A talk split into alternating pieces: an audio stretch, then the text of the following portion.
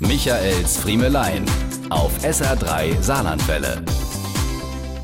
Ich krieg da schon Schweißperlen auf die Stirn, wenn ich mich ihr nur schon nähere, der Fleischtheke im Supermarkt. Wenn, ja wenn die Sache mit der Reihenfolge nicht geklärt ist. Und da gibt's immer mehr Geschäfte, in denen der Kunde total sich selbst überlassen ist. Also es muss ja nicht unbedingt das System mit dem Nummernziehen sein. Aber wenn sich alle wild anstellen, mal von links, mal von rechts, und dann der liebliche Ruf der Thekenkraft erschallt. Wer kommt?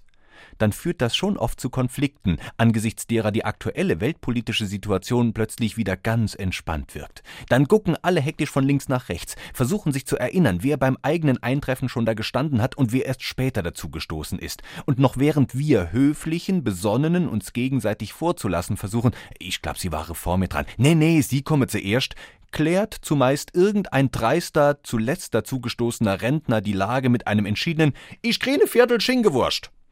Dabei riskiert er keine Seitenblicke, hat nur die Verkäuferin fest im Visier und macht somit klar, dass nur er ihr rechtmäßiger Folgekunde ist. Alle anderen überlegen noch, mit dem Thekenkämpfer zu streiten, entscheiden dann aber meist, dass es sich nicht lohnt, hier noch mehr Kraft zu investieren. War es doch bisher nervlich schon anstrengend genug.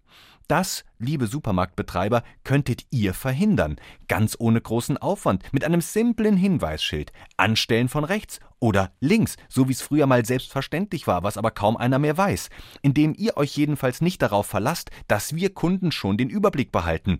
Denn Krieg gibt's auf der Welt genug, den brauche ich nicht noch samstags morgens an der Fleischtheke. Diese und mehr von Michaels Friemelein gibt's auch als SR3 Podcast.